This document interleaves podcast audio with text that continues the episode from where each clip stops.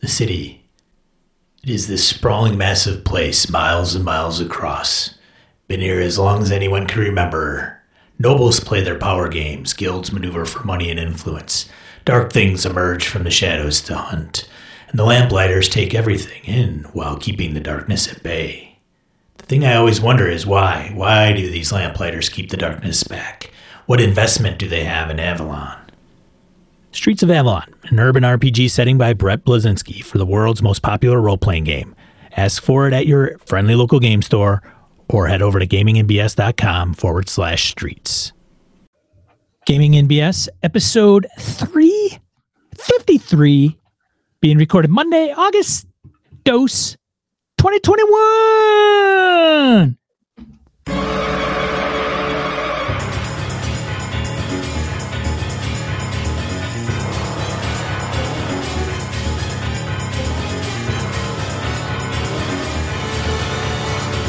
Welcome to Gaming and BS, a tabletop RPG podcast. I'm the one fixing the technical problems.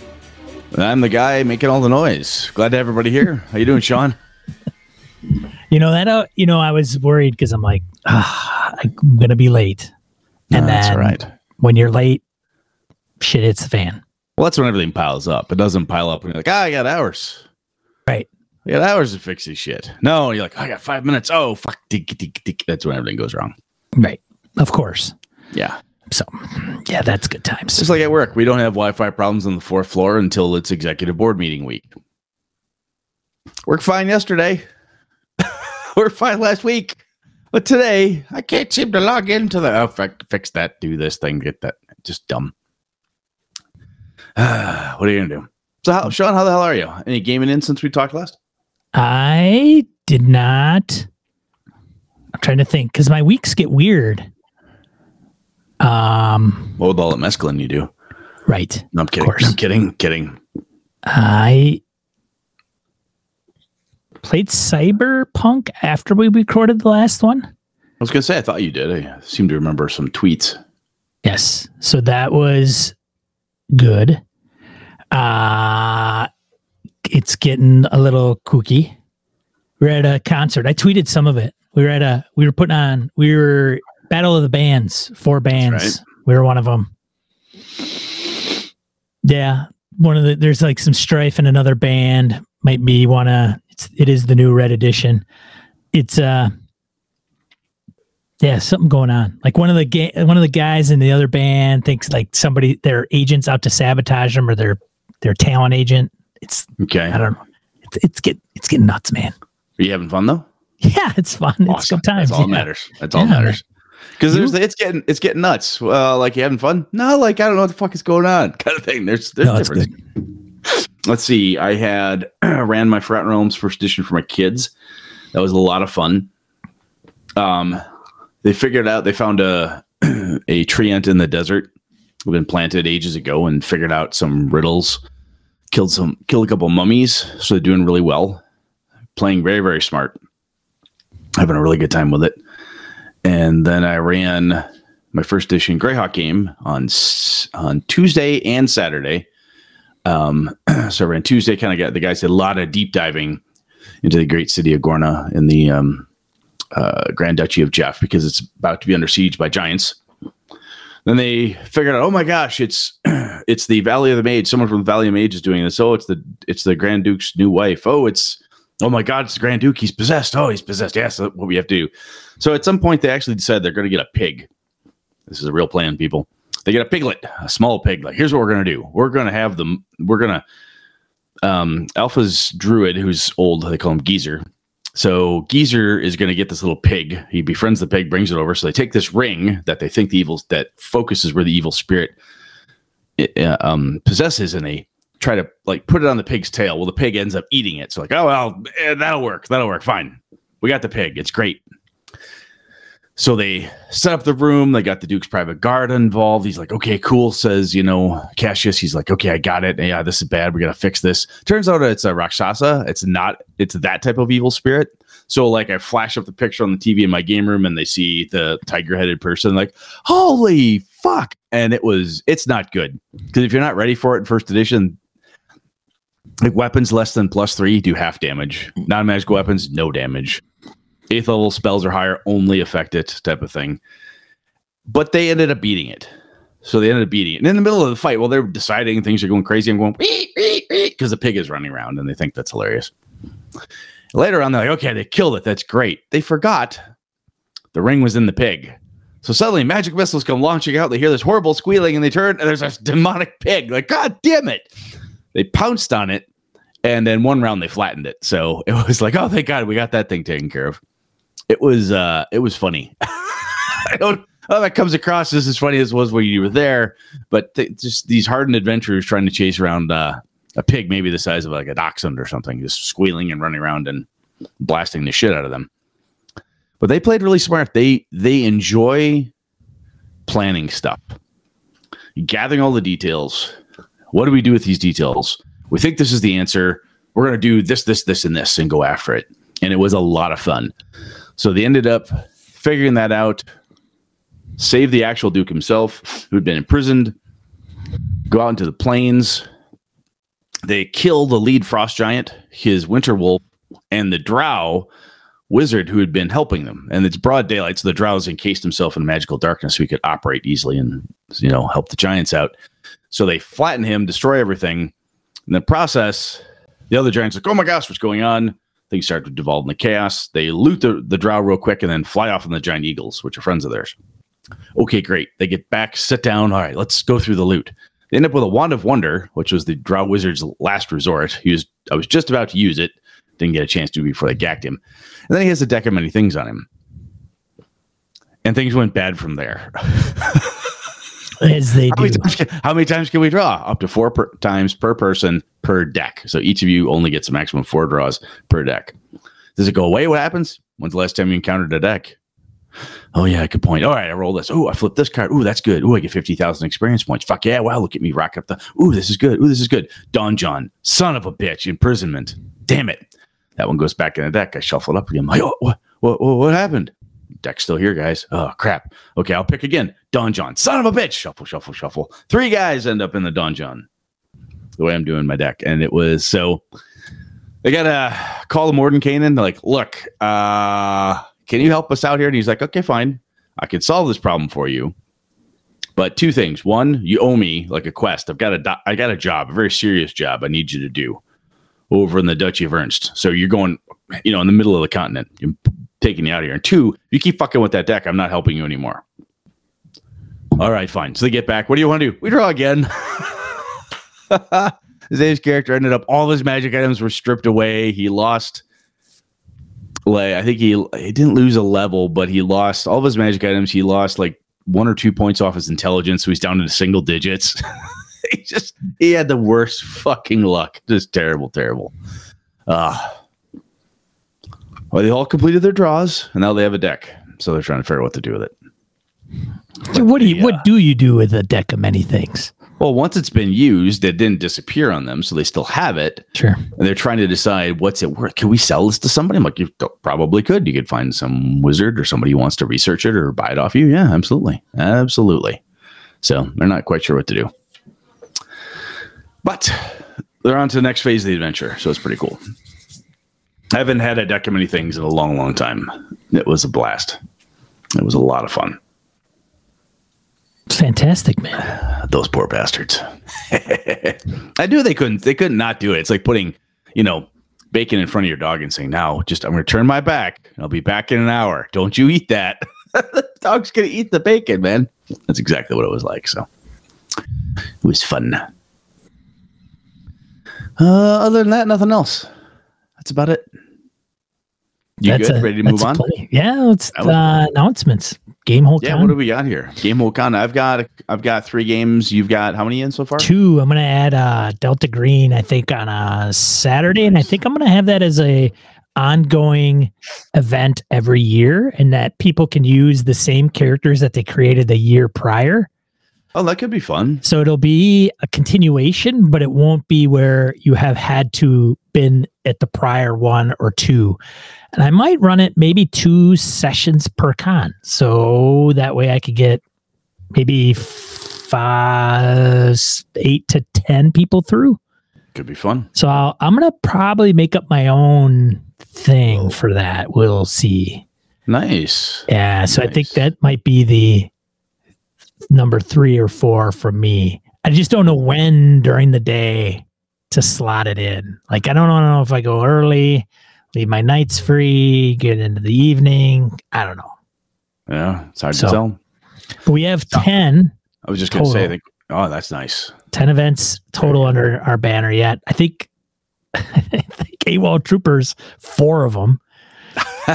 He's like DCC and a couple, uh, a few other like, and they're different games. They're not all the same game. What's he Yeah. running like four hours or something? Something crazy? Fifteen. Or 15 hours? 15 hours. It's 15 four hours games in about 15 hours. You crazy bugger, you. Yeah. I think I think if he bumps it up an hour, he gets a free badge. Good. I don't know if he he's aware of that. Um, Jim Fitzpatrick's running sign, and then I think Laramie has submitted a couple who who has he probably hasn't had his approved yet. So I think he just submitted them this past weekend, and then whoever else is gonna throw in for Yeah, that. check out gameholecon.com for the timeline of different events and so forth yeah, and all that good stuff. So, Sean and I are also keeping our eyes on um, the the news because the news could change things, right? If um, if suddenly there's like, oh my god, the Delta variant or the Uber Ninja Delta variant of COVID nineteen, everybody has to wear masks, or I, I don't know what will happen. I know large events like this are, you know, watching the same news everybody else is and trying to figure out what's going to happen and so forth. But at this point, everything's still on, still rocking and rolling. So I'm looking forward to it. It'll be a good time. Be a yeah, damn good time. yeah. Anything else on announcements, man? No, that's all I think I had. Let's go on to random encounter. Random encounter. Segment in the show where we field voicemails, emails, comments from social media. I'll let you start. I talked about it before. Already. Thanks, Brett. That is not me. Why am I not there? Uh. there, that's me. Isaiah comments on f- player feedback on our forums. Says the social contract stuff Sean mentioned in the episode covers our social behavior toward each other as well. What kind of jokes are okay, how to handle in real life arguments, what is acceptable or not regarding substances, what types what topics are not okay in real life politics and religion or others. I don't tend to have these conversations with people at my table, but it may be worth the effort when doing a campaign to keep things constructive and fun. With the analysis paralysis, because somebody mentioned that there's the staller or somebody that takes too long. Mhm. Yep. Uh, I think Edwin mentions this a little bit. Um, with the analysis paralysis, I have a very long post. Please be patient. One is just to set a timer. And if the decision is not reached in time, either nothing changes, the spotlight moves to another player, or in the case of a party wide paralysis, the GM gets the initiative with a random encounter, hazard, or some other nastiness. A flip side to that could be offering a benefit to making fast decisions, whether they work perfectly or not, getting a few XP for being decisive, or finding some loose gold because you decided to open the trap door without debating every possible outcome could be a way to encourage the opposite of analysis paralysis. I would say, like some people give bonuses. Like if you can act Yep. like right away, here's you're gonna get a plus one every time, or plus two in D and D anyway. That's good stuff. We actually, just as a another quick aside here, we actually got into a uh, political debate slash friendly argument that got mildly heated at the at the start of my Greyhawk game on Saturday. Oh, really? yeah, it was like a um one person thought it was a little more totalitarian, somebody thought it was not. So a libertarian perspective versus this perspective versus somebody who voted this way versus other people who think this stuff. And it was as usually what happens is I look over at Alpha, who's drinking a beer, looking at me, going, ah, I see Brett's doing his job, policing the group. Everyone's paying attention. He's going to stop it about now. Oh, look at that. He stopped it. I usually let him go for a while. Everybody gets along. I make sure everyone says their piece. I run it like a like a corporate meeting at this point of contentious ideas, and I call an end to the meeting, and then we start the game. It's like a at the end of the commercial break. Like you're Very much, You're yeah. just like it's probably about time this ad ends. yeah, boom. Yeah. It was actually kind of funny because we ended up uh, rolling back into it uh, throughout the game. We used like there was like weird callbacks to the argument, and everyone thought it was funny. We've, as I've said before, we've known each other for you know twenty plus years, so it's easy to say things that we don't all agree with, but nobody takes it like heated, angry, Right. personal. You know, we get we get you know, passionate about things, but we're not like hating each other after the fact. Anyway, carry on, sir. Uh, this approach can be used uh, can use a real world timer um, or just your judgment, but communicating the penalty slash reward clearly is key. In Warhammer Fantasy Roleplay 3E, there is a party tension meter which the DM can add to in cases when individuals are vacillating or the parties argue b- about what to do. There is some room on the meter before bad things happen, so folks have a chance to catch and correct their behavior. If they don't, then the party gets a collective penalty. It can help people realize that an imperfect action can be better than waiting for the perfect thing. I think you could do something similar with a uh, Blades in the Dark clock, or just adding some counters to a pile. And when you have six counters, then something hits the PCs in a resource, or their adversaries get a boost. And the flip side could be rewarding the fast actions. Quote, you guys blew through those rooms so fast, these orcs are still putting on their armor. And now they have an advantage, even if they got hit by that glyph of warding because they were being so decisive. Hope that is helpful. I like that idea. The last piece, especially. I, I do like. I should say the Blades of the Dark clock call out because as you were getting, as I was reading this the first time through, I'm like, oh, this is like clocks. Oh, there he said it, and I have to bring it up. The other piece that you went through, you bam, bam, bam, crushed through the rooms. My buddy Lenny did this when when he ran um, Return to the Temple of Elemental Evil for us. We were being so efficient, blasting through certain rooms. Some of the bad guys just fled. Instead of making it kind of a room by room slog, you know, because we found a spot. We were blasting through these barracks rooms, like wham, wham, wham, wham, wham. He's like, look, they they, they flee. it's like they're not in the room. They heard you blow up the last three rooms. They're not fucking sticking around for this, man. That's cool. I like that. Good stuff, man. Who's up next? Edwin. He defends the staller. Hmm. I love getting caught up in what my fellow players are up to and think that the energy that comes from the players being in the moment may be worth the pause while I step out of the, of the movie and figure out what my character needs to do. I envy a good, uh, I envy the skill good improv artists have that allows them to do both at the same time. Cheers, Edwin. P.S. One of my favorite secret doors I've written in a published adventure stems from a playtester's rolling well on a perception check while trapped in an unpleasant part of the dungeon. I frequently use checks to see if something exists than, rather than to see if the PCs find it, because a secret door that isn't found may as well not exist.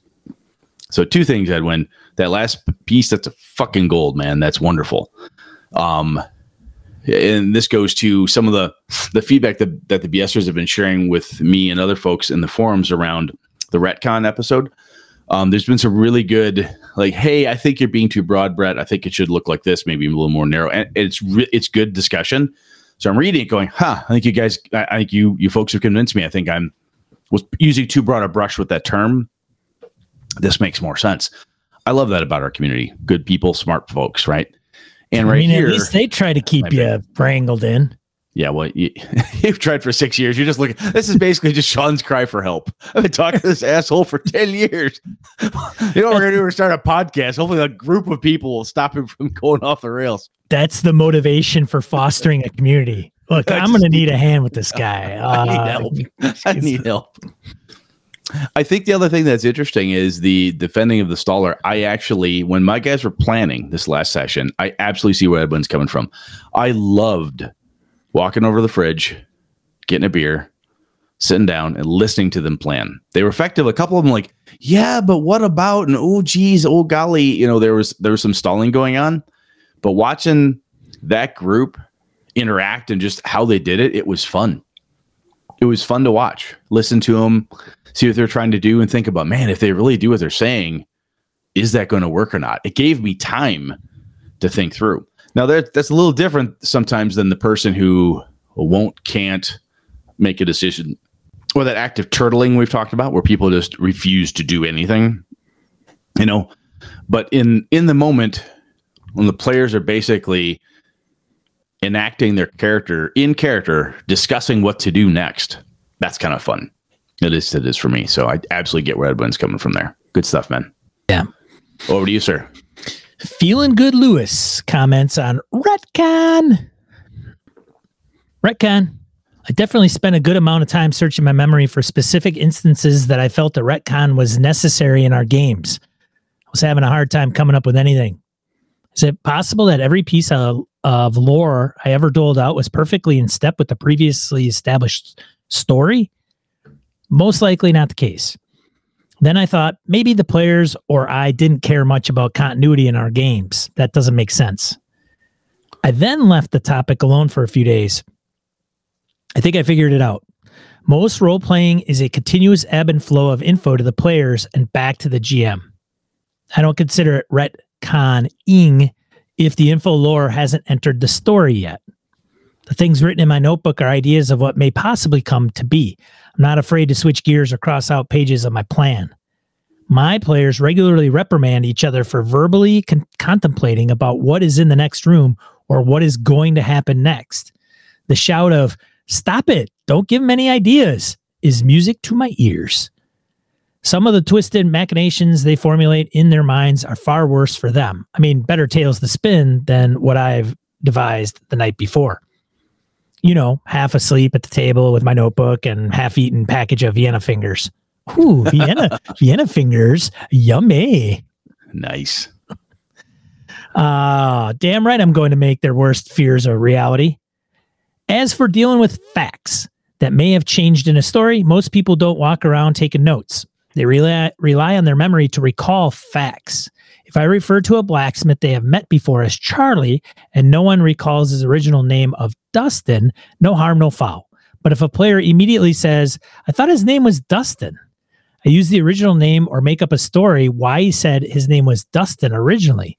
Lastly, if a player looks at his notes 10 minutes later and recalls the name, I simply say you must have been mistaken. Just like believing some fact in reality, but you find you are incorrect. Definitely happening more often the older I get. I personally don't take great notes while busy weaving the story.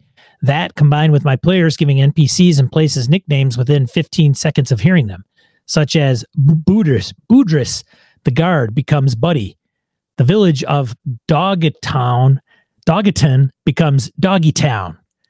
Lara Soul Forger, the paladin of Rittersoon, becomes Night Girl. I think you're picking up what I'm putting down. Other GMs may not have this issue as often as I, so if my solutions are considered retconning, then I'm guilty as charged. But, Your Honor, I swear, I thought his name was Funkin' Hottie Peaks. Feeling good about retcons. I was talking to my kids about retcons, and my daughter Alana looked at me. She goes, "So basically, retcons are just you gaslighting me that none of this was real." I said, "Whoa, whoa, that's that's that's not what I meant." she she did it in jest, and she thought it was funny. Um, but I said, "Well, you do realize the difference." And she's thirteen and smart. She goes, "Yes, Dad, I do. I just thought it was funny to pick on you." I like this. This is one of the multiple um posts that landed out there where folks said, "Look, if it's if it hasn't hit the table." Then it's not Loria. It's nothing that you would retcon. And I thought back on it. My first reaction was, ah, I don't buy that. I don't buy that. And I thought back again. Went, well, you dumb shit, Brett. You've often said, you know, the truth is at the table. If it's not out there, it's not true yet. So, yeah, one, it would be hypocritical of me to ignore that clarification of what a retcon is. So I buy that absolutely. And I think then it's easier to think about and easier to figure out what you are doing that particular tool with versus a different approach, you know, thinking of different things, improving and so forth. So I like it. I thought, if nothing else, having a tighter definition for it, as I've learned through the forums, helps other folks, myself included, think about all the different storytelling tools and game master tools or player tools that we may or may not use to help us, you know, get the job done. So that was cool stuff. So thank you very much. I appreciate that. Feeling good, Lewis, and everybody else in the forums has been commenting. So it's been I read them all. And it's really good stuff. I, yeah. I appreciate it. I don't get through the Discord as often as I should because it's it changes rapidly. And depending what's going on with my workday, by the end of the day, I'm like, what? 800 posts? Oh, Jesus. I don't have time to go, sort through them all, but the forums are easier for me to go through. But anyway, thank you very much. I appreciate it. Let's see here. What else we got? Ah, comment from the YouTubes. Oh my god. Yeah, I thought this was pretty good. We usually yeah. don't get. I mean, we get very short, like good video, blah. Like, but good video, you know, blah. Hate, hate that guy with the beard. What's wrong with that guy's hair? Stuff like right, that. Right, right. Bromos. Yeah, I liked what he. I like this. What he's what he's gonna say here. Yeah, he talks about RPG editions. Um, I'm assuming a he. My apologies, Bromos. Um, but when the lore, uh, I like when the lore gets updated and moves forward. Like when 40k was stalled for over 30 years and is now moving forward with the lore. Sure, it's expensive for publishers and fans. Yet at the same time, people are going out to buy new sh- new shoes before their other pair gets a hole in it. But who cares? I like that. I actually like that connection. Same as buying new tabletop RPG editions. 5e is basically BX meshed with 4e rehashed and moving uh, the Forgotten Realms lore forward, which is cool. I've been taking 5e inspiration to hack my own edition, combining OE, BX, BECMI, AD&D, 2e, 3.5, 4e, and 5 together with some awesome ideas from OSR bloggers and ideas of my own, what I would like to dub 3 D&D Ultimate Edition, D&D. UE. I would like The. to dub the yes. The D and D, I like it. D and D UE, streamlined core rules, but still able to hex crawl, dungeon crawl, encumbrance, low magic, grittiness, hirelings, and horde stomp. I like that, man. There's something really cool that Bromos mentions there with the whole. I know some people. I saw a post about Dragonlance, and somebody, some uh, very grognardy, um, aggressively, you, you changed it on me. How dare you, poster? Um, at least that was the tone I took. Seemed pretty upset that they changed some of the canon for Dragonlance, something about Tabaxi or something. I'm like, oh, interesting. I, I've I've been paying very little attention to it. Um, much like a lot of the stuff that changed with Forgotten Realms, I pay very little attention to because I still I have enough of my own Forgotten Realms lore and my first edition, second edition stuff. I still haven't gone through it all yet. I have so much stuff, uh, published material on the shelf, things I've done myself or with my friends. I don't feel the need to uh, follow somebody else's continuity. But I could absolutely see, like like he like we mentioned here with the 40k, it was very much the same, the same, the same, the same, and then they finally advanced the storyline. That could be pretty cool. And the whole concept we've talked about before of um, uh, built um, built settings and all that stuff. And again, I'd be a hypocrite to say otherwise. I mean, I, I built Avalon and sold it. It's a setting. If I advance the timeline on it, at some point say a new edition post this apocalyptical event, well, that's some people may be like, oh, yeah, I don't give a shit about that post apocalyptical event Avalon. I still like my Avalon because it's what I've been doing, and I have my own idea of what the end of the world would be like. I don't need that idea. Totally legit. But uh, I like I like that kind of I like that approach. I think that's pretty cool. You good there, man? I am. I thought it was kind of funny. I'm like, hey, is that so? That new edition you're going to come up with is that D D and do or D and D do. do? D and do. He's like, yeah, I gotta gotta brush up on the marketing piece and branding, but I like it. yeah. All right, thanks for everybody writing in and contributing. Much appreciated. Whether you opted to write in or not on our forums, I just take it right off of there anyway. Everybody should know that. so, anyways, Push it in a public forum. It's your own damn fault. all right, let's get into the main topic.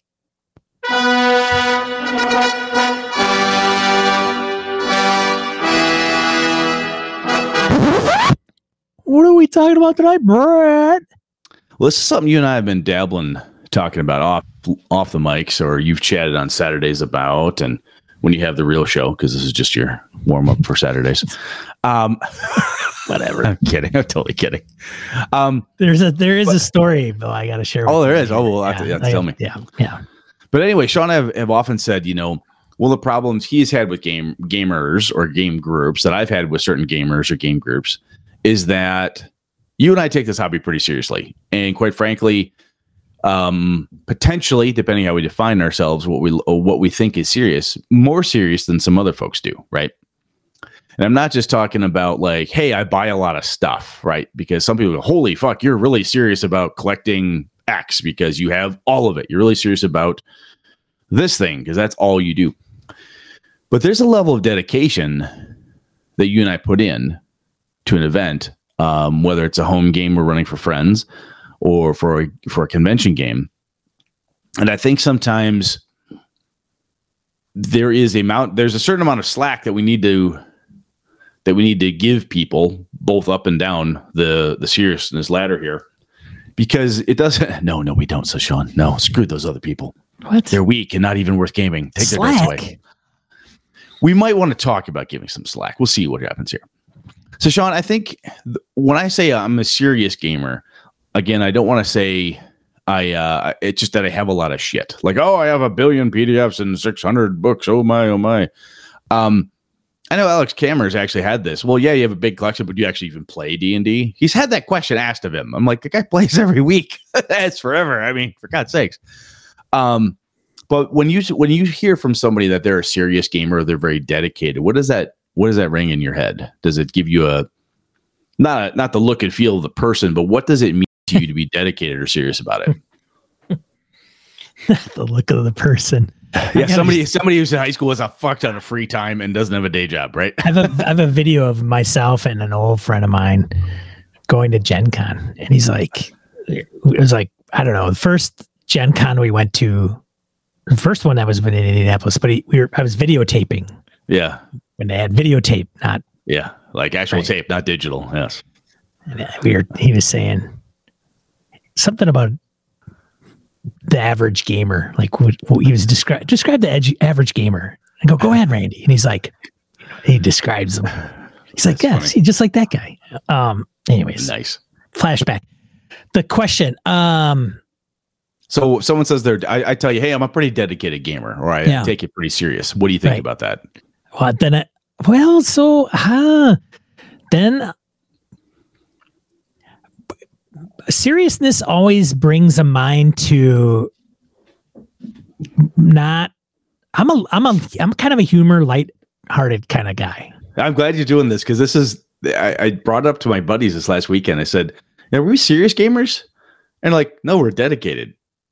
I'm like, Oh, what's the difference? Ah, and they good. said, well, I mean, we have fun. We Right. we joke periodically. We we've got like the dark humor thing going, and yes, Brett, we're de- it's up to dead babies. I mean, the fact that I saddled them with an infant that they had to save two sessions ago, they were like, we had to we're ba- we have to keep the baby alive. Don't we usually have to kill the baby? What's going on, Brett? You're ruining us for us. You know, that was it, it- dark humor, brutal humor, but it was still funny, right? There was you were allowed to step out of character and say, "Oh my god, that reminds me of this movie," type of thing. But we they they describe themselves as dedicated as opposed to serious. Oh, that's interesting because I think Yeah. that's. I think I, I think that alleviates the potential uptightness that comes along with the moniker serious, Yes. right? Hey, I'm really I'm serious. It's almost like meeting an intellectual that has no humor. Like I'm serious about being smart. Yeah, it's kind of when someone looks at, look, I'm being serious here. Right. You need right, to fix this thing, or blah blah blah. You know. Yeah. Not to be mistaken for Yahoo Serious or Serious Sam. Yes, two different things, completely different things. To- totally. Yeah. Um, one's from Australia. Um, and, and one is from is based on a video game out of Croatia. oh, that's right. Yeah. So there you go. Anyway, I think dedicated. I think dedicated is a good one because when I when I think about when I talk about serious or dedicated gamer is a regular gaming group that you make time for. Right. This is this comes down to your life schedule, what you're willing to make time for, the fact that you show up ready to play. You've done the different shit that we've talked about. Right. You're you're you're there to play the game. You show up ready to play. You got your dice, your paper, your books, whatever it is you got to have. You show up ready to roll. I, think that's different than what you and I often dub, or other people have dubbed, like the casual gamer, the beer and pretzels person. And they show up and they're like, "Can I borrow a pencil? I didn't bring my dice, uh, my notebook." Sometimes that's just forgetfulness or whatever. But there are other folks that we've talked to. They're like they play, they have like a yearly D and D game. I'm not shitting you. I've met people who do this. Yeah, we play D and D once a year. Really? Yeah. It's like um, the the person I met happened to be a guy, and he said it's a guys' weekend thing where they get together with a bunch of high school people, uh, that are still buddies. They get together and they play D and D and board games one weekend a year. That's like their their cut loose time. They have a lot of fun doing it. Like oh, high, cool. school, high school friends, like old yeah, high school friends, Yeah. old high school friends. I mean, it sounded like they get together with high school. high school kids. No, no, no. These old high school friends. Yes, yes. Uh, good correction. Um, so you know, a bunch of middle aged guys. They go, hey, yeah, we just we get together and yeah, we just kind of have a good time, eat some pizza, play games, and you know, kind of catch up. We don't get together that often. I'm like, oh, that's pretty cool. That's a that's a cool medium for you guys to do that with. Sure. And when I heard that story, I'm like, that would drive me fucking bananas because I like I I want more gaming. You know, I, I want I want more scheduled events. I want more. I want campaigns. I want stories that last more than one evening, and so forth. But I didn't tell that person that is lesser or weak ass gaming, right? Did you tell him like, oh, so you're not as serious of a gamer? Oh, you're. I see your dedication scores are way low. Yeah. you're lucky I'm even talking to you at this point. Yes. Oh, Enough with that. You have just wasted five minutes of my time. That I could have been thinking about actual gaming versus wasting it with you. Right. You fucking dick. Yeah. Wow. Wow. Yeah. That would be. You just like now. Somebody just tuning into us would be like, "Wow, Whoa. these guys are two class A assholes." Exactly. Right? And we probably are, but. so Sean, I, we were chatting about it because sometimes we'll I found myself one time in a, in a mix of folks I was gaming with, I used to work with. And um, I had a f- couple friends of mine when I first came down here to college. Down here, Christ, I'm back home now. I'm back in Wausau. But when I first moved down to Madison for college, no one cares about how I moved or where I moved. Go to school. I hook up with these with these folks. We start gaming. Like, oh, I got a friend who likes the game. Oh, I got some other people like to game. And it became really clear that we're three of us who were organizing only events, always showed up the characters were interesting. They're biting into what Brett was running. They were really dedicated, really cared about. It. Other guys like, ah, I can't make the game. Yeah, well, I gotta leave early. Oh, sorry, I can't. Uh, last minute, couldn't make it. Not call you at all. I forgot my character sheet. You know, this didn't. They weren't into it as much. They like hanging out, having a good time, and kicking back with our friends. But it really wasn't a big deal for them. That was one of my first um, uh, first real experiences with what I consider a casual gamer. And at first, it annoyed the piss out of me. I was really kind of fucking mad at him because like you guys are wrecking this for everybody else. Oh my gosh, you're wrecking this. My buddy Jay at the time, um, I don't know if I, I, know Jay listens to us periodically, and I don't know if he's if he'll catch this one, but I remember Jay and I having this conversation one time. He's like, "Well, you're running the game, Brett. Just make the game about the characters of the people who are always here." I'm like, well, yeah, duh, because the other guys just don't give a shit anyway. They're just they're they're basically you know NPCs that people show up and randomly play anyhow. Fucking yeah, that's a cool idea. Yeah, let's do that. So for whatever reason, Bing first time that hit me, and when I did that, I changed my my thought and I gave the I'll just call the more dedicated group a little bit more to chew on and let the casual folks just be casual. They'd show up and go, "Wow, I missed the last five sessions. So what happened? Oh, wow, holy fuck! Dragon, huh? Man, I wish I'd have made that one. What's going on now? Yeah. And then, like, yeah, just fill them in and move on. Just treat them like extras in a film type of thing. When was your first time that you encountered uh, the casual gamer, Sean? Was that in high school for you or yesterday or? Uh, yeah, right. Yeah. Uh, trying to think because I, I think most of the people that I've played with over the years are dedicated. Mm-hmm. Um, hmm, I'm trying to. I'm trying. Um, there, there is, there is one that I could probably think of that is hit or miss. It was one of those. Well, are they going to be here? I'm not sure. I don't know and and we mm-hmm. never do. And that happened where he, during the um during the Tomb of Annihilation game, my buddy Dustin, he like disappeared, like literally just like poof, gone. Can't find so, him, doesn't respond, doesn't show. Yeah, up. Yeah, well, you know, and I'm not, you know, I'm not driving down to his house and knocking on his door every day to see what's going on either. I I figured life happened and he just didn't want to. Fair enough. Let people know or something. I don't. I don't honestly don't know. And I to me, it's kind of, you know, whatever. It, it goes back to, hey, if you're not wanting to play, that's okay. Just let me know. And for some reason, mm-hmm. people don't do it for whatever, like for whatever reason, whether they're adverse to conflict or they're like genuinely, I don't have time to explain. And I feel as though if I bring it up, I got to explain. I'm just going to go on my merry way and do something different, which is I'll just fade to black and I'll move on. Fade to yeah. black and move on, and, and that was it. I just hope that they're doing okay. Like I don't want mm. anything to happen to them or anything. So, uh, so I don't think I get a lot of casual gamers.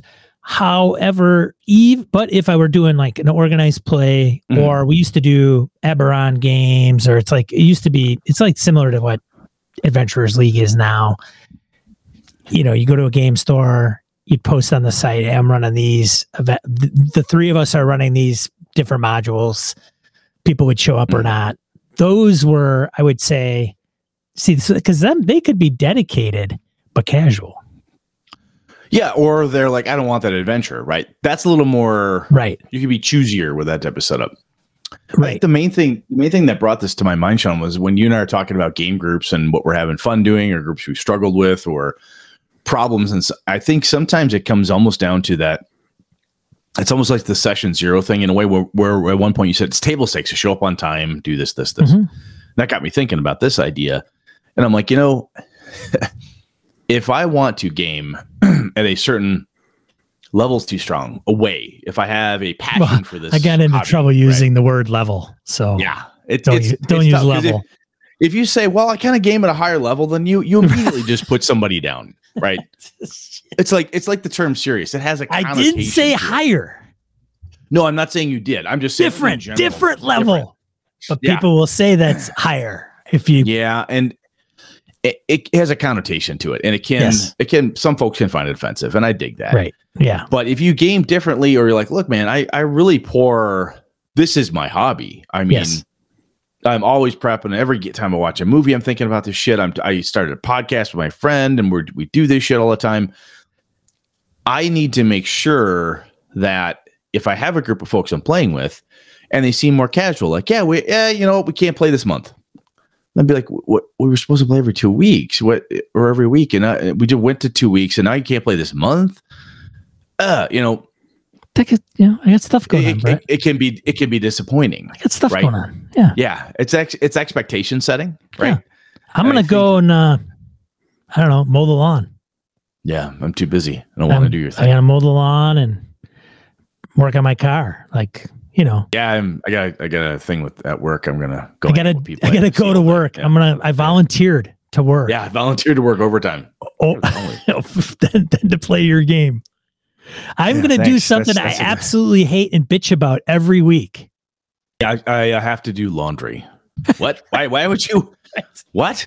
Really? Um. Well, exactly. My head is explode. So what? What I'm getting at here, though, is that that that disconnect can be a big fucking wedge in your group. It really can.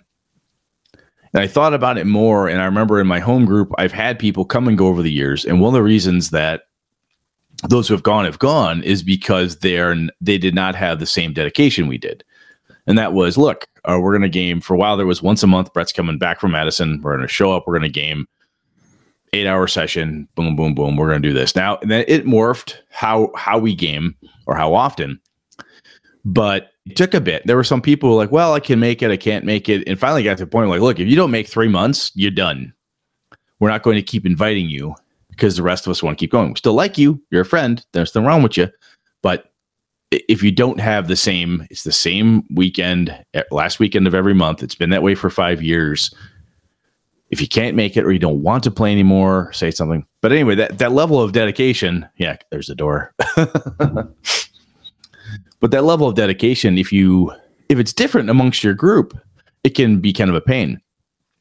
Even from the player's perspective towards a game master, I have known people that say that are very what I would consider dedicated gamers. They carve out a lot of time. They're always ready to game. They want to show up. They want to play, and their game master is a flake, right? Where that person who's running the game or supposed to be there can't show up, is always too busy, forgets the schedule, doesn't know how to, you know, they're like, hey, I'll, I'll help you schedule stuff. We can do this, we can do that, and the and that person is just, and depending on the game you're running, it, that's the one person you got to have sometimes, right? That was that You know. one time. That one time I forgot we were gaming that day and the guys were like texting me. Remember that? Yeah, oh, yeah. I brought it up on the show. Like, Yeah. hey, man, where are you? I'm like, what do you mean, where am I? I'm at home. Where the hell are you? Like, dude, we're supposed to be You're you're supposed to be here running the freaking Tomb of Annihilation. I'm like, what? That's not today, is it? Oh shit. Fuck.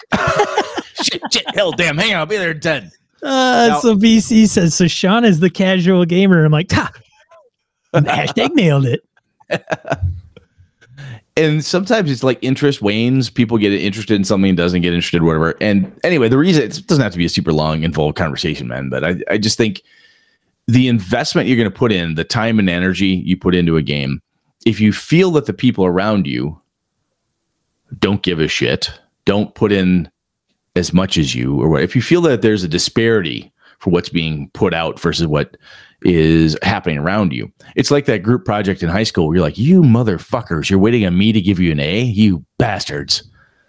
You know, it's like the old joke at uh, my funeral. I want everyone who ever did a group project with to, to show up so they can all let me down one last time. Oh, snap. Yeah. But it's it's you can feel let down. You can feel like no one takes this serious. And on the other hand, if you're more casual about it, you're like, what the fuck? This is supposed to be fun. Right? And fun for and the fun is that weird piece. And when I say weird, we I hope to God if you're gaming, you're doing it because you're having a good time. It's fun for you. Um, because I have a blast doing this. This is the most fun I can have with my brain. I mean, I love this stuff. It's a it's a lot of fun. And if you're not having fun, if it's this trial, if it's this tribulation, good grief. I mean, hopefully you can figure out something to change it up. But some people's concept of fun is like, look, you know, we play when we play. If we can't make it, we can't make it. And yeah, well, three of us got together. We figured, fuck it, we'll just advance our characters a little bit, and then uh, we'll catch you up later. You're like, yeah, yeah, but no one called me. Yeah, we forgot. Sorry, we're all over at Sean's, and you know, game broke out. What am I gonna do, man? Well, you didn't call. Sorry, it's you know. It, or sometimes people are just they're like yeah can't make it whatever they just don't and they legitimately do not care or see it's a big deal because the gaming fun versus rock climbing fun versus going hunting fun versus this fun or that fun is just different like look i had an opportunity to go wakeboarding and i love doing that man i'm sorry but I'm, i'd rather do that than play d&d tonight that's fine you know um, but sometimes other hobbies do do get in the way right? They they can they can shut you down. Usually Like around Brett, um he's gonna go hunting in November. I'm gonna go. What the WTF, man? And he's gonna go. like- I go. I'm going hunting. I like hunting. I go bonkers if I don't go in the woods. And I go what the fuck is wrong with you? casual podcast RPG co-host. Yeah, then we'll, we'll have the annual fight that we always have. Yes. Yes. Some couples fight about money or the kids. We fight about Brett's hobby of hunting. Yes, Right. His, his hunting lifestyle is cramping our podcast. I don't have a problem going to the store and buying a steak. oh, God. God. God. I can I can go out in the woods right after this show. I don't need to take a weekend or a whole week Wow, you just got personal. Now you're just coming, you're coming right after coming right after me, aren't you? Ah, yeah. We used to pick up one of the guys I gamed with in, in uh, after college because we were we're gaming on a certain weekend. He's like, "Oh shit, I got guard." He was a national guard. He goes, "Ah, "I got guard that weekend." I'm like, "You fucking pussy! What are you dedicated? Are you in or you're not?" He's like, "What's?" He's like, "Dude, I'm in national guard. I can't get out." we gave him crap for it. It was just fun to do uh, because he took it so well. He's like, "God damn it, guys! Every time." Right. Then he's Anyway. next thing you're gonna say you gotta go away for like two weeks in the summer or some bullshit. I know, bunch of crap. Well, Right. contractually obligated, you know, Yeah. whatever. Oh, they're they're sending you to the so- uh, the desert. Huh, right, sure. Anyway, uh, Afghanistan. Do you even know where Afghanistan is?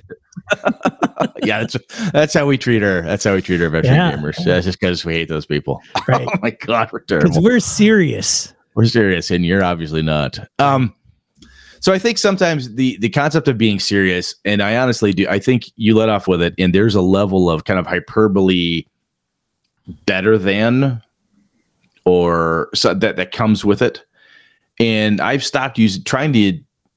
I've honestly personally been trying to th- think of a better term. Dedication comes to mind for me, or you know, I'm more passionate about it. It doesn't mean that if you aren't super passionate about it, you don't enjoy it. Some people are passionate NFL. Like I like the Packers. I'm really passionate. I, I want to watch every game on Sunday. I'm sorry, I'm not gonna. Well, the Packers are playing. I'm not going to, you know, game that day. Okay, fine. It happens for a while. That's a big thing for you. Whatever it is, and it's not that, you know. And I could give a shit about the NFL. I used to back in the day. Just don't care anymore. It's interesting to hear about. It's just not for me. So yeah, I'm casual at best as to paying any kind of attention to pro sports. You know, it, it, but I don't look down on the people who really enjoy it. You'll enjoy it. You'll enjoy it. Good for you. Have a good time. You know. Right. But I think sometimes it's very difficult for those of us who are who have the dedication, who really want to put the time in, think about this stuff a lot, write up a lot of cool stuff, try to self-publish, do different things, and we're, we're active in in a community or doing stuff.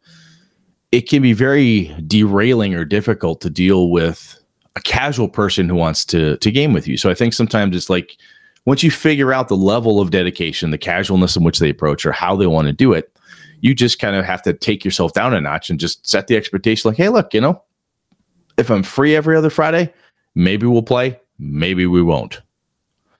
And if you're cool with that, then you can have that person in your gaming group or have that group of people. If you got a whole crew like that, then maybe you game, maybe you don't. If that's cool with you and your life works that way, great. I think it's actually harder, in my opinion, for the casual gamer to self acknowledge that they're casual because well, the ones I have met, they're like, dude, you know, I'm how can we invite me to the game? Well, we want to play a, a more serious game. And then they get offended that I that they're not serious when they're Use there. The word serious. Agreed. So, well, we want to play, then stop saying that. Say, look, we want to play every Friday. Well, dude, you know, I can't play every Friday. I know, but the five of us do. yeah. You can't. The five of us aren't changing our whole life because one person can't make every Friday. Show up when you can, but this is how this is going to work. Because the person who tends to be more casual or doesn't have the ability is still there to have fun nine times out of 10. I'm assuming these folks are, are good people. They want to have fun. They're friends of yours. They're people who you enjoy being around. If you don't enjoy being around them, what the hell are you game with them for, honestly? And sometimes you just have to say, look, we're going to do this thing. I'm not mad at you, but we're going to play every Friday. I can't make every Friday. I know that. Talk it over. Because I honestly think that people who are more casual are in it for the fun when the fun is available to them. And it's harder t- for them to be more self aware because they don't understand what you're putting into it. Right. When people flake on the game master and and the game master sits there and she says, I spent all this time coming up with this cool thing. We had a really good first session. I, I we all organized, we all scheduled this thing up, and three of the five of you just flaked out on me. It's very depressing. The person put a lot of energy in to do this thing. And yes, I do believe game masters tend to put more energy, prep, and stuff into games than players do as a whole. I have some players though that show up and they have made artwork. Hmm. Players have gone through and found found pictures. They've said, "Oh, I found this really cool thing. I made custom character sheets for the group. I did this cool thing. Hey, I baked these cookies for the game." I've had players do all sorts of really cool things to help bolster basically the morale of the team and have them show up or say, "Oh, sorry, last minute, three of the five of us canceled, so it's kind of pointless to have a game." Then that person's sitting on a stack of brownies. If you're me, you just eat all the goddamn brownies. Um, so it's not healthy. Um, but but uh, it, it can be, it could it's just kind of a letdown, right? And I think that's where someone who's more casual doesn't understand or appreciate what's being done. You know, so I think that that candid adult conversation of, hey man, you know, we're putting all this in here, all these folks are doing it, and they just don't understand it. Just discussing it with them and having them understand this is how this group plays. I've had other people say, Hey, I'd like to play in your group. And I'm like, Well, just so you know, this is the dedication level we expect. Oh, geez, really? I'm like, look, I'm not trying to be a jerk. I'm just telling you, I got six, I got six people that play, and we all play like this. This is how we play. And if you're not going to join us at this level of expectation, it's just going to be a nightmare for you. You know, no one's, you're not going to have any fun. So, Sean, how do you how do you deal with it when you run into a group or person or anything like that? That's kind of long Brett diatribe as usual of how I do it. But what do you what do you do if you're running into somebody who just doesn't they're not as serious, they're not on your level, Sean, Oh shit. or they're or they're post, um or I post on an open forum. I post an open forum and tell And- people how and fucking dumb they are. You know, uh, apparently my dedication is at a different level. Shit. And then you get yelled at for a while. And then I, then I come back, comes back and bites me in the ass. Uh, it's a. I I had state so this a lot of this is what occurred to me when I was in the Curse of Strahd in the Geoff group. It just there was a level of frustration that there's a few things, and one of them was this component, and that's okay if. And I even said this: it's okay if individuals don't have the same passion I do for the game or dedication or whatever. They're Yep. they're I'm going to show up on a Saturday when we whenever I can do it or whenever we've agreed upon and then we're going to play and it's going to be fun. And sometimes that's great and that's good enough. And for me it was, but I think it was just more it, it seemed as though in order to even get to a point of hey, when are we like I'll give you an example, and I hate, I hate to compare and contrast because then it's like these guys do it this way, they don't. Neener, neener, right? And that's not the point I'm trying to make. I absolutely not. I think this is this is about. I'm, we've had a number of these over the last year here, right? Just the self-revelatory, if you will, or the self introspection of like, what is it that you're trying to get here? right, Like, I like this. right, You know, I like Coke. I keep giving you a Pepsi. I don't fucking like Pepsi. It doesn't matter how many times you offer it to me. I don't want it. Right.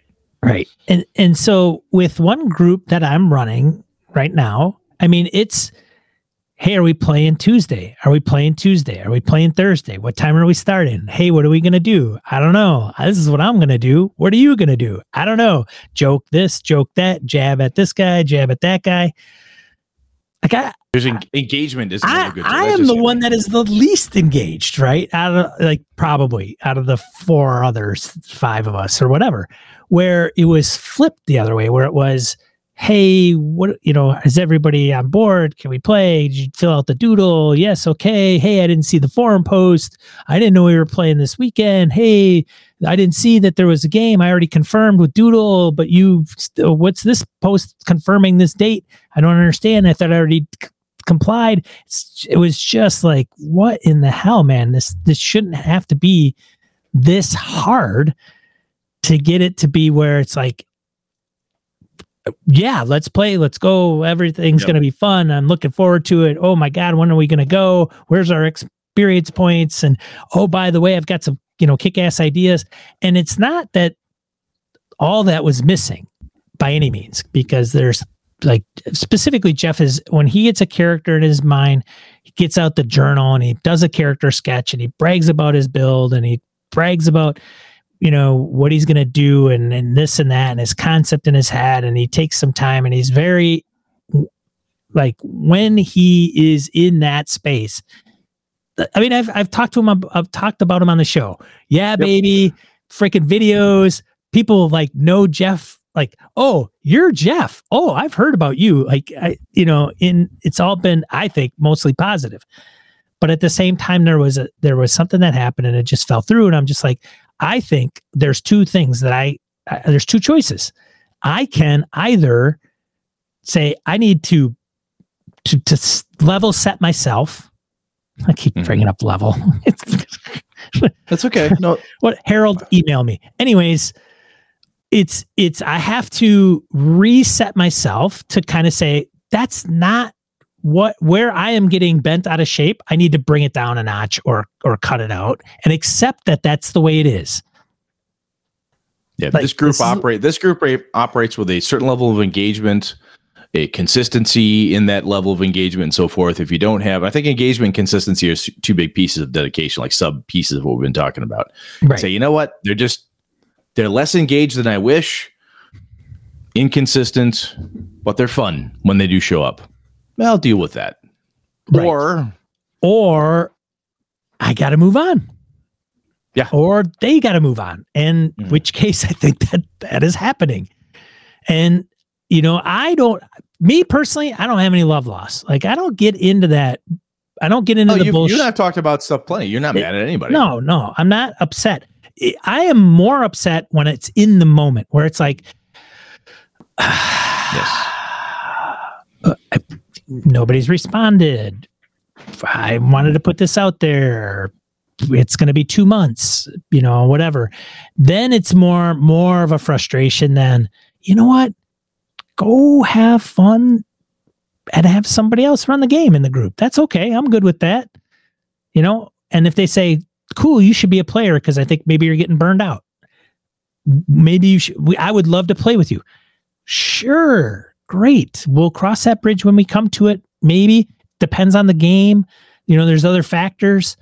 Um, you know, maybe I'm then the player that's like, all right, let's go. I want to play. Hey, game master, when are you available? Let's set a date. All right, cool. I got this cool character concept. Hey, how do we how are we connected? Geoff's character.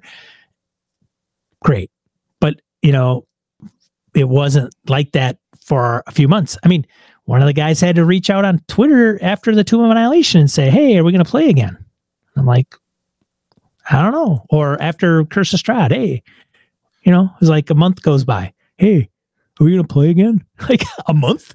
A month goes by before you ask. Like Paid attention, yeah. you know, I mean, like, hey, uh, I don't know. Maybe this is kind of the the problem I'm running into, and and I, there's other things that could have been Honestly, think- differently, right? Like, hey, let's get in a room and fucking yeah. hash this bullshit out. I think it's table stakes that we have to eh, all agree on at a certain point. So as a as a weird aside, so my buddy Lenny and I were gonna go. Um, he wanted to go deer hunting to, for the first time. He's like, "Will you take me in Minnesota?" Yep, I'll come to Minnesota. We'll go. This year, Yeah, two. No, this is a number of years ago. Oh, okay. Yeah, two guys that wanted to go with us, and one of them I said, "If you bring that guy, I'm not going." Hmm. I said, "Because that son of a bitch is going to get fucking hammered and not want to." I'm not going. No, I said, "I am dark to dark all day. I get up before it's light. I go all day. I come back in the dark, and I do it again until I go home." I'm very, I'm dedicated. I'm serious. I don't fuck around. yeah, This there's is what I do. there is a very easy delineation with deer camp. Yeah, I mean, there's there's and there's uh, there is a um what do I want to say a um stereotype Yes. for a reason yes. in that space. It's become less and less so. More and more people are like, look, this shit's expensive to get into. I paid this much for this. I paid if you've seen the price of ammo, holy shit. Um, but I spent a lot of money and time getting prepared for it. I'm actually happy now it's August because I should be able to start shooting my bow because I want to. uh, Wisconsin season opens next month, mid next month. I have not been able to shoot all year. I'm twitchy about that. Right. well, There's you've been injured of- and shit too. Yeah. So yeah. But there's just a level of I want to make sure I'm good at this. I put time and effort and energy into it. And that's a, you know, that's kind of a sport, as some people would call it. And Hobby. this, it is. Yeah. And this thing though is kind of it's like bowling night or any other league game or anything. You've used the bowling night thing for me many times, Sean. It's like, look, I, I- I scheduled this thing up. You're part of the team. Yeah. To use that sports thing, you, you're part of the crew, the team that we're going to do this together. We all agreed to do this, and we agreed that at every every Friday is league night. Why are you not here on Friday? Is league night, right? With Well, no bowling so bowling is competitive too. So you start Yeah. getting into competitive sports hobbies, and then then you get guys that are more- really going to get pissed off because they're like, yeah, you show up and you don't freaking bowl worth the shit, and you're drinking too much beer, and you're freaking sauced after the first game. We got two games to go. You go from like a 220 to a one freaking 60. What the hell? And they get Yeah. pissed off because there's, you know, hey, I want to win this league, you know, and oh and god, you know, we'll say in RPGs there's no winners, no losers, and I get that. But sometimes it's like, look, man, we we figured you're going to be there. You didn't show up. The party died because we played without you, right? Because four of the five of us showed up. You were the cleric because you said you were going to play the cleric. We're playing this this type of game. We died, or we had to circumvent the adventure, or do this other thing, or whatever. I, it's not that it's competitive, but it is it is a team effort as a group of people. Even if you're playing a very heavy PvP, you know, or a joint type of storytelling event, it's still a thing that you you chose a game, whatever the game is, that's suitable for X number of players. Right? Whether that player one of those is a game master and then the rest are only players, quote unquote. But you have you've chosen a game that you're going to play with this group the specific composition. A specific composition of folks. And when people let you down or don't show up, or they show up and they just don't seem to give a fuck, or they're just not engaged. And so I think there's the dedication component. And as I said, while you were talking, I thought about the engagement and consistency of that engagement. And that's a big everyone has off days, nights, Sure. whatever it is. But there's a um those are pieces. And again, it doesn't mean you're lesser or greater if you're more or less in one direction or the other. But sometimes you need to. You, it helps you sort out your own expectations for what this is going to be like in this group, and is this the tribe for you or not? All of us in the RPG world, hopefully, the decent folks, we're all one tribe of good, decent, solid gamer folks. Great, we're awesome. But within that tribe, there's subgroups, right? There's sub sub little sub tribes of us. Are like, look, um, we want to play DCC twice a week. Somebody's probably doing that or more. I don't have the time for that because of my work schedule. They're pretty serious. They're very serious and very dedicated, incredibly consistent. And I would have to say, I can't be that for you. I still consider myself a dedicated, you know, quote unquote hardcore, serious, blah blah blah. But Oh, like, you're not- I you're can't. at- do- I, You're at a different level, Brett. I'm totally lesser level. I mean, there. I mean, there are literally people who are playing three and four times a week. Tim Jensen, man. I don't know if you're still listening to us, Tim. That guy. that bugger's like, when he is he playing? like right? five All the time. times a week, man. And it was like, God damn, he is devouring RPGs. And he had Yeah. a he had a campaign like you, Brett, like a, a huge Mhm. 20 year freaking vampire game. Yeah, yeah. he and I talked about that at one of the cons. Yeah. at a game one one year. Yeah, he was But it's it, it's all it's machine. it's all relative. You'll have folks who are like, so what do you do? Well, I'm a professional game master, and I uh, what what? Yeah, I I run you know x number of dozens of games a month. You're like, holy fuck. Yeah. You, or you do what? Yeah, I play three to four times a week. I'd play more if I could. Yeah. Is that person better than Sean or I? No, they're just different. They they have a different desire and they have a different engagement model. And um, anyway, short version is the language around it is hard. Honestly, serious, dedicated, but more engaged, less engaged. It's uh, whatever you can do to try to suss out a way to say, look, this is my expectation once a week, always showing up, so on. It's kind of we talk about session zero a lot, but this is almost like the uh the form we fill out before we have the campaign session zero. This is just like this is how we game, man. We get together once a month, last Saturday of every month, and we game for eight hours. Well, I don't know if I can do that. Then don't join. Not mad at you. Love you. I'm just telling you, this is what we do. If you can't do it, just don't do it. It's fine. No one don't be mad at that person. Make sure Right. that person says, "Wow, I can't I can't play DCC 3 times a week." But you guys Right. sound like you're having a great campaign. We are. But we're not changing our campaign with these six people just for you, Brett. I totally dig that. Do not change your game for me. That's fucking dumb. Right? But anyway, hope hope this makes sense. we we haven't even gotten into hey, are you a serious designer? Are you a serious publisher? Are you right? No, yeah, I wasn't sure how far we'd get, but yeah, that's that's like a whole Well, I had yeah. hinted at maybe us deviating at some point, but maybe maybe not because we're you know we'll at- run a little long. a lot along and we could ramble for a bit. But one of the things that came up over the weekend, I was watching Mike Shea's stream on Sunday. If you're not familiar with Mike, Sly Flourish, that's Mike. And the beginning of the show, he mentioned how uh, Chris Spivey, who is um, who did Harlem Unbound, Mhm. put out a Twitter thread and said, Hey, serious question. Wondering how to make it in this industry. Like, what does it take? Because Harlem Unbound, any award winning, Mhm. you know, great product. I don't personally own it. Why? Somebody might ask. It the the the nature of the game is just it's not in my wheelhouse. It, and so he had a serious question. He wasn't trolling, and you know he's like at the verge of quitting. He's like, I'm I don't know, man. I might throw in the towel and quit. And he's got this um kind of weird western dark western RPG that's coming out. He's like at 700 pages worth of material. That's I mean, this thing is not some small project, but he's going to put it out there and he's he's like am I going to sell any copies or you know, it was kickstarted, Yeah. but even then you can have a multi-billion dollar Kickstarter and make zero money on it.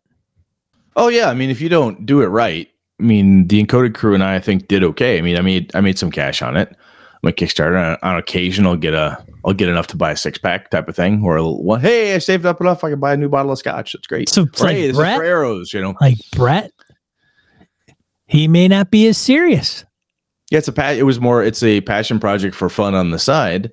I'm serious about it. Well, I feel I'm serious while I'm writing it, or while I'm doing it, or I'm working with Chris, or I'm going to run for you and Craig Shipman and and uh, on Third Floor Wars and stuff. so that sounds like fun. It'll be a good time. I'm I'm dedicated. I want to get in there and do it. I'm not quitting my day job. Right. Right. Right. And uh, yeah, it, it's funny. Some people will. I remember first year I ran EverCon, I got Ken Hite to come up as a guest.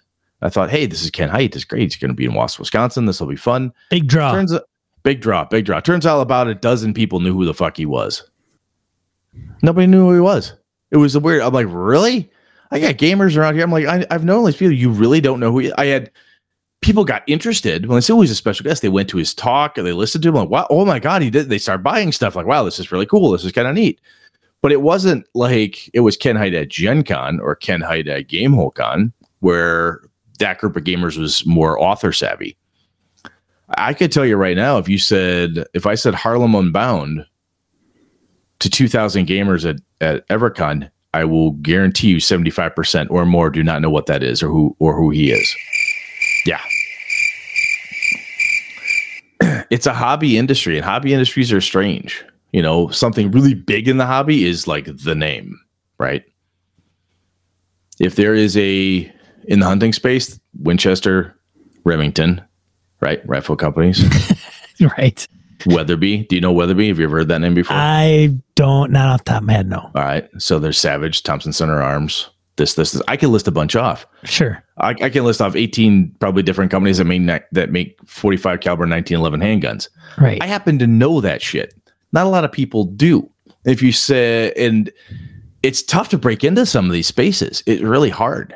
It's really I'm also not hunter fire firearm right. guy, right? Yeah, I mean, I, I, it's just interesting within the the RPG hobby space that when you get into it, there are so many nooks and crannies and niches within niches. Like if like, hey, I want to, I, I like shooting. I'm going to start buying a handgun because I want to do this. You'll get inundated with handgun info pretty soon. Wow, you know a whole bunch of stuff.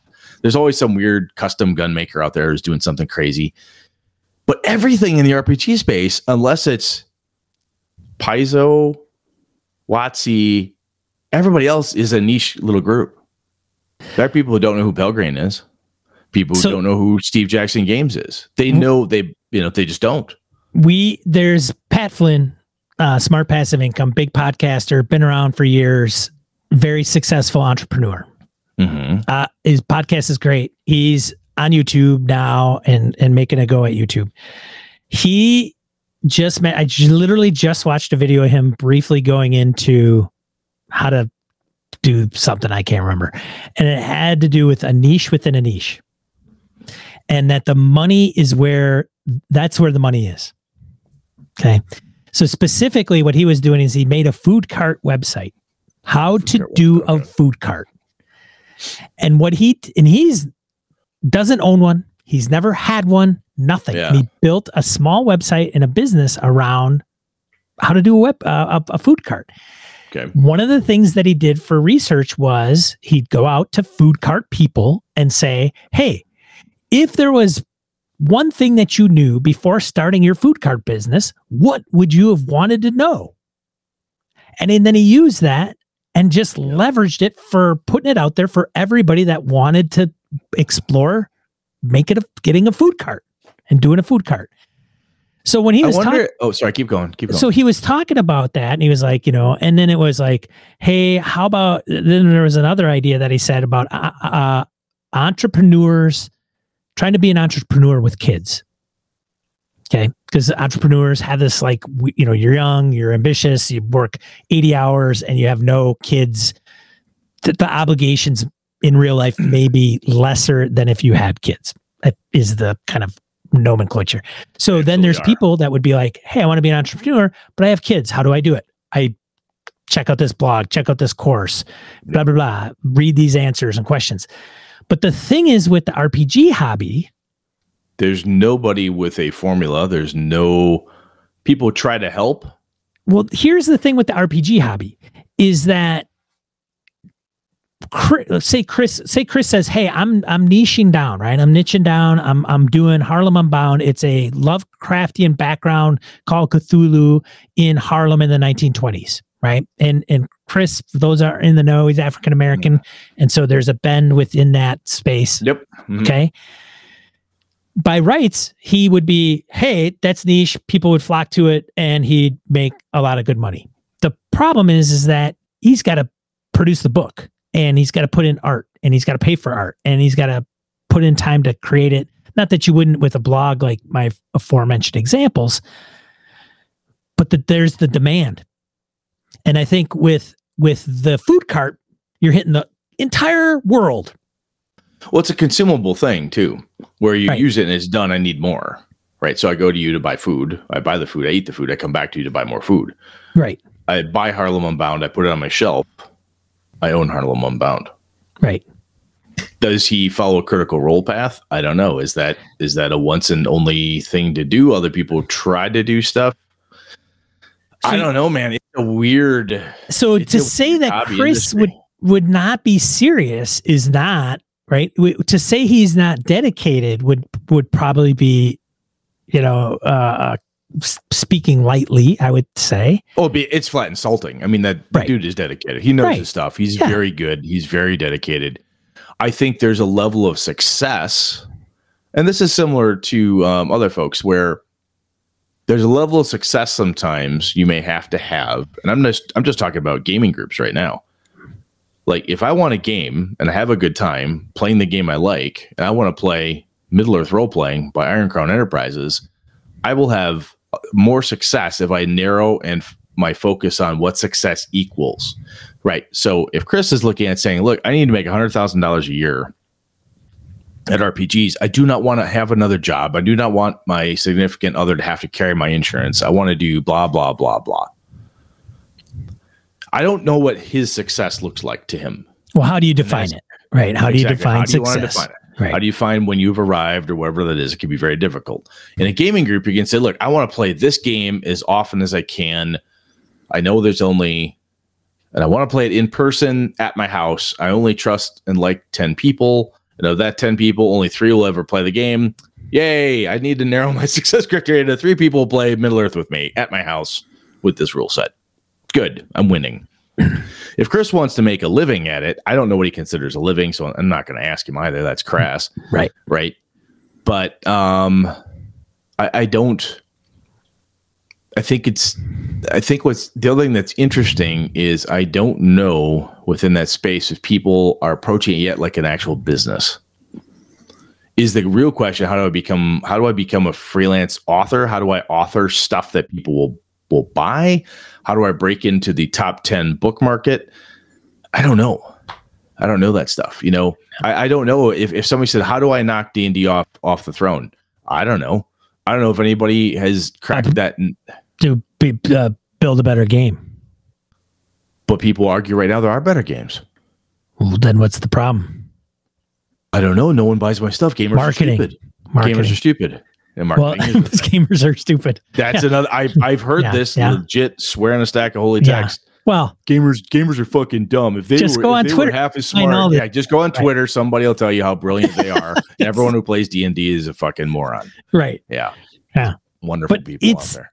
It, the struggle is freaking real. Oh, it's absolutely real. And I think to call somebody like that who is asking those questions and working and striving not serious, that's just just flat insulting. Oh, and I don't Or think not any, dedicated and so yeah. forth. I don't think anybody's question is his seriousness or dedication or passion as much as he, you know, it's just funny how you could say, um, I don't know, somebody on Adventure DMs Guild and they write AL stuff, right? Adventurers League modules, and they do it as why do they do it? They do it Fun. because yeah, for fun. You know, I don't. I know I'm not going to make any money. I'm going to put it up there for three bucks. Like, it's it, you know, unless somebody gets wind of it, I think it's a good product. I want people to buy it. I'll put it out on Twitter. I'll put it out on you know Facebook. People have actually been people have actually railed against that stuff, saying you're flooding the market full of crap. Unless you're serious, don't do it. I've heard that, and I'm like, okay, what is again? What the fuck do you mean by serious? Screw you. I'll publish Avalon if I want to, and three, screw you again. Right? It's, it's, it's- we are full of vitriol. I already went over this, man.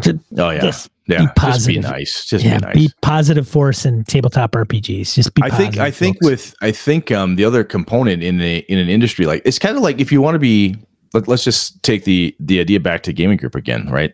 If you're like, look, I really want to run first edition AD&D. It's just my passion. I really want to run this game. That's I want to be a game master who runs this game. But I will only play at my house with three people and we'll play every Friday. You might not be able to find that. It doesn't mean you don't have dedication or drive or any of that stuff. It just there's a level of success that's a seriousness level or a who can you find component, right? We're off the rails here a little bit, which is our want, but I, I don't know. I don't know Chris enough to say, are you making the right types of games that sell? Because I know there's a ebb and flow. I believe I've seen in the hobby space is like fantasy becomes huge, then it was like horror was huge for a while. Then it was kind of this, and it was kind of that. Is there I I don't know what he should be looking at. I don't know how he markets himself. I don't know any of that stuff. But it's I Well- think some of it is similar to like, look, man, if you live in a town and you only want to play in person, you hate Dungeons and Dragons, you only want to play GURPS or Savage Worlds or whatever it is. Fatal. want to play Fatal. I want to play Yeah. Fatal. You're an idiot. I Um, want to play Fatal on Fridays, starting at, At- midnight, at Central house. Time, U.S. In person at your house at my house. That's why I know it's. That's why you can't succeed. at wh- who's ever's house, Yeah. like not my house. But there's, Takers? I mean, it, and the only reason I'm moving to that is I, I don't know what else Chris is doing, and I, I've had I've had these job conversations with people. Well, we are way the fuck off this, dude. We gotta. Yeah, we I know, I know. We Well, that's stop. kind of the deal. I mean, sometimes Yeah. I think we just need to shit can notes and just talk. Like sometimes I don't, you know, That's kind of what we did. I had a half a paragraph, and then we've gotten this far. right? But I honestly think though that it, it, there's I've had people like, how come? How can I have your job? How can I have this thing? Like, I don't. I, I don't know how I, I I can tell you how I got here. I don't know if that's the way for you to get here. You know, and I don't know enough of the hobby industry within the within the RPG space to say, did you make a really good game that won an award for its intellectual or its stylistic and this this and this? It has this really good flavor taste, but it's not popular, so no one knows who you are. I remember being a kid, dude. I didn't know. I did not know when I started writing who wrote Dungeons and Dragons. It was a TSR product. That is all I knew. Had Gary's name on the cover. Didn't look at that at all. It said Advanced Dungeons and Dragons, cool picture. I didn't give a fuck. I didn't Well- care who wrote it All right, whatever. because I open it up and there's a table of contents, authors like 18 names or whatever it was. So I was thanks to Rob Kuntz and thanks to this person, Frank I was like, guy, and I was like, what kind of name is Gygax? That's got to be made up. Yeah, it could have been. But the other piece too is you just like I, I, I didn't care, right? I wouldn't Sure. hunt out and say, "Oh, this is a John Wick game. Oh, this got to be good. Oh, this is a Steve Jackson game. This has got to be good. Steve wrote this one or whatever." I, I I never did that when I was a kid. No, I didn't hunt down something that was written by Ken Hite No, when I was a kid. Didn't do it. no. There's plenty of shit that Ken Hite's written I didn't even know. Yeah, I have a bunch of them. Star Trek, frickin' Unicorn Games. What? I didn't know Ken Hite was involved in that thing. He did a bunch of Nephilim stuff. He did stuff for Yeah. Mage. He did stuff for White Wolf. Yeah. Um, and that's the other piece is is is Chris should he be freelancing more and doing projects that are not necessarily the ones he wants to do, but that's how you get known. Well, that's about- that's the sticky wicket, right? Yeah, I didn't even know who Matt Colville was, but turns out the dude has a fucking bunch of design cred. Star Wars stuff, the One Ring role playing game, the Dune role playing game. He's got a list. Does he? Stuff I didn't. of- I didn't know how much of it he was Yeah. involved in. Uh, But he- trading his- card games. I don't think the success of his shit has anything to do with the stuff he's done in the past. I think it does because he knows people. So you build you build a group of people around you. He knows Ken Hite, he knows John Wick, he knows this person, this person, this person, this person. So when he starts going out there and saying, "Hey," and he starts building a presence online, his YouTube thing takes off. He knows people, and because of those people, they tell he knows he knows Liam O'Brien. He knows a bunch of the guys from Critical Role. They send people to him to watch him. I think he's made it off of his YouTube channel. Yes. And the reason he was able to make the YouTube channel successful is because of people starting watching it. And some of the people who are watching it were people he knows who are influencers as well. Sure, maybe, but okay. So, So, so, as, let's encoded design never never promotes us. What happens? Takes are they promoting you? Are they promoting? Well, promoting us, gaming and They BS. did. Yes, They Yes, did they promoted did, gaming yes. and BS at the beginning, and that was a huge boost. it was a kick for sure, no question. I've always, I've always said that. yeah, and, and I'm not I'm not at all downplaying it. What I'm saying is that when you have influencers, to use that catchy little phrase, kicking each other up or down or helping and stuff, that it draws attention. I mean, Right. people talk about how I, you and I have until today, or occasionally in a uh, we have not had a Harlem Unbound episode because I don't own the game, neither do you. No, but I have plenty of other games that I don't know about. Correct. Yeah. Yeah. But I, I'm just saying is though it's not you and I as people who tell other people about stuff we like or don't like. I don't know shit about that game. Well, right now And it- and we're so we're talking about it, and people could go, "What the hell?" and they could look into it, and they could buy the should. damn thing just because we're sitting here talking about it. Absolutely. People should look into it. it. I've looked at it. I picked up a copy and went, huh, this looks really interesting. Man, do I need another horror role playing game? Oh, no, not right now. That's why I put it down. Right. Right. But man, I don't know what to tell. I, I don't know enough. Well, so I mean, he 'em- tell 'em one of the things he mentioned was like I've been on podcasts, Mhm. I've been I've streamed actual plays. Like I don't understand. You know, I'm hoping to get back on podcasts again, but you know, I, I'm gonna. Hey, man, if he was on our show, maybe he sells like two, three copies. I don't know. Maybe he so- doesn't sell any. Maybe he That's other sells a thousand. But the I thing don't is, the, that there uh, is no, there is no, because you're on a podcast, you're gonna get sales. Doesn't mean anything. No. And because you're an actual play doesn't mean you're going to sell. And how many actual plays are you doing? I mean, Zweihander, I can't remember his name. God, it's, it's like I see him on Twitter every day. I can't remember his name, but he, that guy in his channel is running Zweihander like four days, four nights a week. Yeah. I own Zweihander. I've never run it. Yep. You know, the play, the way it's going to get more people to play it is when I run it and I tell people to go and buy the shit. Like, hey, I'm if I told my home group we're gonna play Zweihander, guess who's gonna go out and buy Zweihander?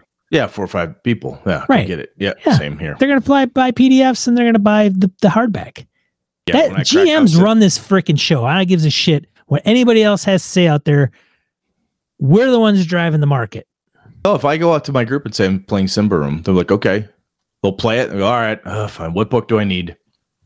That's what they're going to ask me Yes. because I they're need to know what it. book do I need to buy. Like I gotta get the player's book or do I need to get the GMs? Do I need to get both? No, Do you have just a buy this PDF I can buy from you? Can you? Where can I get the PDF? How can I do this? Yeah. So I think Chris is in a pickle because I think he obviously he has the passion, he has the dedication, but yes, there's a lot of unknowns in that little Yeah. thread, mm-hmm. right? And by Like, all I don't- accounts, the dude, the dude has the passion, the the everything, and the talent and the skill, right? By all accounts, I just I, I can't tell you my personal thoughts about the quality because I've never read it or played there's it. so tons of people that are probably selling more of their own game, Rob Schwalb, yeah, that aren't breaking the bank. They're not like, "Hi, I've overcome D&D. Like I'm on the verge." Like they're still it, it somebody mentioned in the chat, it's like a starving artist. Like it just you go to art shows, you sell your shit at Gen Con like an art show. You get some people, you get it into the hands of some people and they appreciate it and they get get fanatics. Well, Larry Elmore, Brom, Easley, these guys, they do art for other things besides TSR, right? From even after a certain point, they start breaking away. They're doing book covers for other things. They're doing Elmore did what's the freaking video game? EverQuest. EverQuest. No, uh, that was Parkinson. No. I thought it was Parkinson did I think oh, Could mm, have been. Could have been. Anyway, fantasy artists work in other genres. They do book covers. They do posters for movies. They do design art. Alan Lee and uh, somebody else did design work for uh, the the Jackson Tolkien movies. So I wonder if if he needs to take his skills and fuck, I'm totally unsolicited, dumbass white guy of the Midwest advice here, but maybe he needs to take his skills and and write for Chaosium. Maybe he needs to pitch an idea to do a 7th Sea game. Maybe he needs to write something that's completely out of his quote unquote comfort zone to prove that he's versatile. I don't know. I don't know. was was Parkinson, god damn it. yeah, I was right.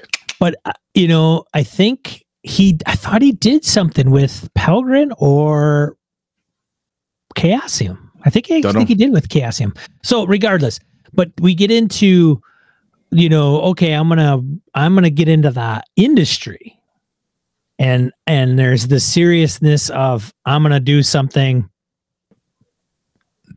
you know maybe not dedicated enough or you know i'm gonna do it as a hobby because i like launching this stuff and i'll put my product like brett brett's done Yep. streets you know he didn't do it to I make a million fun. dollars he's not Nope, there gonna for fun. he has no ambition to be freelance guy or Rob I just- Schwalb. Well, it's one of those pieces where I look at where what I have and what I do and what I what I can make at my day job. I'm like, I, I can't I, I can't turn my back on that because I'm probably to your earlier point, entrepreneur wise, I, I'm too old and too tied down. I'm not I, I'm not doing it. No way. I can't I can't take that risk. I'm way too risk averse in that space. Just can't do it. I am reading, listening to So Good They Can't Ignore You. Why skills trump passion in the quest for work you love. So a couple back to back, you know, uh, Mhm. the other one was, um, was it the why, the why one? I keep messing up the damn titles. Um, start with why, but this one, so this so good they you can't they, so good they can't ignore you has something to do with hey okay so you have a bunch of passion does that mean that you're going to get the job that you love and is that going to you know so he, this book ends up going into some of those details. And I, i'd like to think that if you see some of the individuals that do become successful in the role-playing game hobby i think there's some nuances that you could see take form. Monte Cook has been in this freaking hobby since he was like 20 like i'm Sean, yeah. writing shit. Sean K. Reynolds, I'm going to start writing shit at 20. I'm going to get published and I'm going to frickin' slave away in the industry for a long time. Shawn Merwin does it full time. Baldman Games guy. I mean, Sean she- Merwin? He, he helped me with Avalon and, and whatnot. He's a good dude. There's a lot of different stuff. There's a lot of um, I think uh, Acquisitions Incorporated was part of his that D and D book that he that, that. Yeah. I think he helped do that one, and just he's done a bunch of stuff. And sometimes it's like the so good is that you have to do more. People will go, "Wow, that product you made was good. I need to see more product." And that's the tough part, right? And is that And a lot of them have come through the D&D space. Yep. A lot Yeah. of them. And so if you if if and that's the If you make a 500 pound good- gorilla. if you make a D&D product it for WotC, it's going to sell because it has WotC's title on it. And if you're good at it though, people will rave about it and so on and so forth. Anyway, I don't know. I don't know, man. He's in a he's in a pickle. It, it's I don't know enough about where he's at or what he would um, define as success and what he wants out of it, but I don't know. If the if the I've heard people say I want to make it in this thing. Like, what the fuck does that mean? Well, I, I don't know what that means. yeah, that's that's there's a whole lot like I said there's a whole lot of context that needs to be kind of defined. I got, got to unpack all that. but it you know being on the topic of seriousness or dedication Mhm. passionate whatever you know those things. There's also a component of that in trying to become a professional designer or developer within the within the hobby. And this hobby is it's a finicky beast man. Like it's not It's got It's- weird ebbs and flows.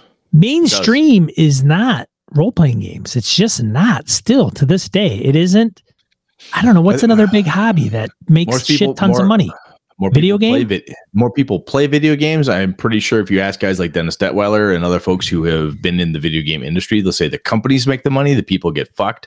right they'll tell you that repeatedly. But yeah, I don't know, man. I mean, movie is another entertainment industry because it's kind of entertainment. It's authors. I mean, I remember talking to Ed Greenwood at Game Hole Con one year and him saying, "Look, you know, I, I've written. You know, people sometimes come up and they give you a cover and say, "I need you to write a novel with, with this cover and this title." Like, okay. He said Stephen King doesn't have to do that because his name is Stephen King, right? But a lot of guys, um, I'm pretty sure Matt Forbeck, if Matt Forbeck, um, very prolific RPG author, designer, cool dude all around. if he was given his novel writing beast that guy yeah, is. but he writes stuff for Halo. He wrote a line Yes. of kids' toys. He's written comic type stuff, this stuff, that stuff. He writes anything for anybody. I If it's, I mean, he he, he can be pickier now, right? I remember talking to him about this, and he said, "Yeah, I just I cranked out all sorts of stuff because just to get where I needed to get paid, right?" Someone asked Ron Perlman, the actor, one time why he does so many B movies or movies that aren't big block, blockbuster successes, and do you know what he said? My wife likes shoes.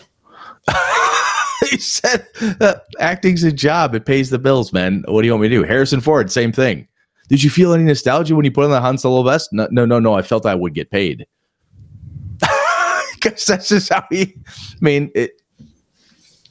And the the other thing that's interesting in a hobby, hobbies we have a ton of passion for, and then the passion is great and so on. But yeah, I don't know, man. I do not know. Matt has, I mean, I'm at 30, 30, I'm at like 35, 35 books, you know. And that's not even his old stuff for like Iron Crown. I mean, that's on. Wikipedia. Yeah, he's he's done a lot of shit. So, anyways, um, all right, man, we're running way the hell long. I love it, love it. All right, let's get into die roll. Do you guys remember we still on. had die roll? Fuck, we do. I thought we canned that just for this topic. Two to four miscellaneous points of gaming and a geekery. Want to bring to you? Got a few this week. I put uh, in the uh, first one from Gojo. Yeah, he's trying to spread the word about a Midwestern Friends about U-Con. That's a small gaming convention in Ypsilanti, Michigan, November 19th through 21st. Old school presence and decent number of DCC, some other fun games. So check it out, www.ucon-gaming.org. We got a link in the show notes, of course, but Kojo's a good guy, as you all know. Um, so yeah, if he's if he's supporting it, I think it's a good idea. Uh, second one is uh, thanks to Beer Leaguer. There's a bundle of holding for Dungeon World that happened to like really, really kick off a lot of buzz on G Plus back in the day, and so they are re-releasing this bundle. So oh, if you re- cool. if you remember it and didn't get in on it, well, now's your opportunity. So uh, it's not Dungeon World specific. It has some derivatives of Dungeon World. So check it out if you like Dungeon World. Uh, the third one, European Folklore Bestiary Kickstarter, has 19 days to go. It is a uh, supplement for chivalry and sorcery. So check that out. If you like chivalry or in sorcery, chances are you probably are aware of this. Otherwise, check out chivalry and sorcery as well. Thanks, Gabe, for throwing that one at us too, man. Appreciate yeah, it. Thanks, Gabe. Next one, Forbidden Lands, Book of Beasts, and Bloodmarch Kickstarter. That's right, folks. Doubleheader coming from Free League. Yeah, Sean will be getting in on those because you know, he forbidden can't, lands. He can't, he can't control himself. so there. And then uh lastly, but not leastly, Complete Earthdawn 4th edition RPG comes to Foundry. Very nice. Yeah, so Foundry getting more love with some official RPG content from if you're an Earthdawn fan and you're like, ah, I was wondering if there's a VTT that supports this, or I love Foundry and I love Earthdawn. Hey, we could get these things together. Yeah, chocolate and peanut butter. It's crazy. Uh, otherwise, I think that is it for this show, ladies and gentlemen. Brett, what are we talking about next week? Do we have any idea yet? You exhausted me. I got nothing. Not, I don't. I do. I do not know quite yet. Honestly, I got a couple ideas, Sean. Some of the stuff you and I've thrown around before. So I'll hit you outside of here, but we'll get something sorted out. Fair enough. So TBD, everybody. Mm-hmm. Uh, Want to thank everybody for showing up for the live show. We record this on uh, gamingandbs.com forward slash Twitch every Monday nights at 8 p.m. Central Time. Tune in if you can. Sometimes we edit it uh, for the audio show. So this is the unfiltered live version. Otherwise, if you see this on YouTube, give us a like and subscribe. That would be greatly appreciated. Otherwise, you can find us at your favorite, favorite podcatcher of choice, where our flagship podcast audio show is. So make sure you subscribe there as well. Otherwise, I am Sean. And I'm Brett. Good night and good game and all. This episode of Gaming and BS produced with help from the following BSers Joe Swick, Old School DM, Tony Sugarloaf Baker, Eric Jeppesen, Andy Hall, Chris Steele, Jason Hobbs, Mark Tasaka, Merkel Froelich, Pure Mongrel, Brett Pazinski, Brandon Barnes, Eileen Barnes, Dan LaValle, Craig Huber, Roger Braslett, Stefan Dragonspawn, Jared Rasher, Ray Otis, Jim Fitzpatrick, Old Scouser Role Playing, Christopher Lang, Curtis Takahashi, Larry Hout, Ron Bishop, Mark Richmond, Chad Glayman, Sky, Craig, Howard Bishop, Josh Wallace, Corey Welch, Angus, Eric Salzwedel, George Sedgwick, Robert Nemeth, Brian Kurtz, Laramie Wall, Perry Basor, Eric Avia, Andy Olson, Jeff Seifert, John Kayward, Corey Gonzalez, Maurice, Niall Diamond, Aaron Relia, Jeff Goad, Aaron Coleman, Brian Rumble, Rich Wishon, David F. Baylog, Harrigan, Melissa Bashinsky, Henry Newcomb, Cal Kago, Eric Tavola, Hoos Carl, Ghost GM, Mike Hess Jr., Rory Weston, Jim Ingram, Daniel Garrett, Eric Frankhouse Presents, Phil McClory, Adam Grochon, Jay Plata, Ed Nyes, The Duke in Purple, Isaiah Aries Christian, Larry Hollis, Quigley Malcolm, AWOL Trooper, Craig Shipman, Todd Sharp, Orcus Dorcas, Chris Shore, Michael Holland, Wayne Peacock, Mike Coleman, Miniature Master, Kevin Keneally, Zagrave, Bob Fletcher, Vornak, Farty McButterpants, Andrew Lear, Craig Chunglo, and Eric Lunsford. Hey, if you're interested in getting some Gaming and BS t shirts or a cool hat, head over to gamingandbs.com forward slash merch. Check out our online store. Thanks, BSers. This has been a Litterbox Studio production.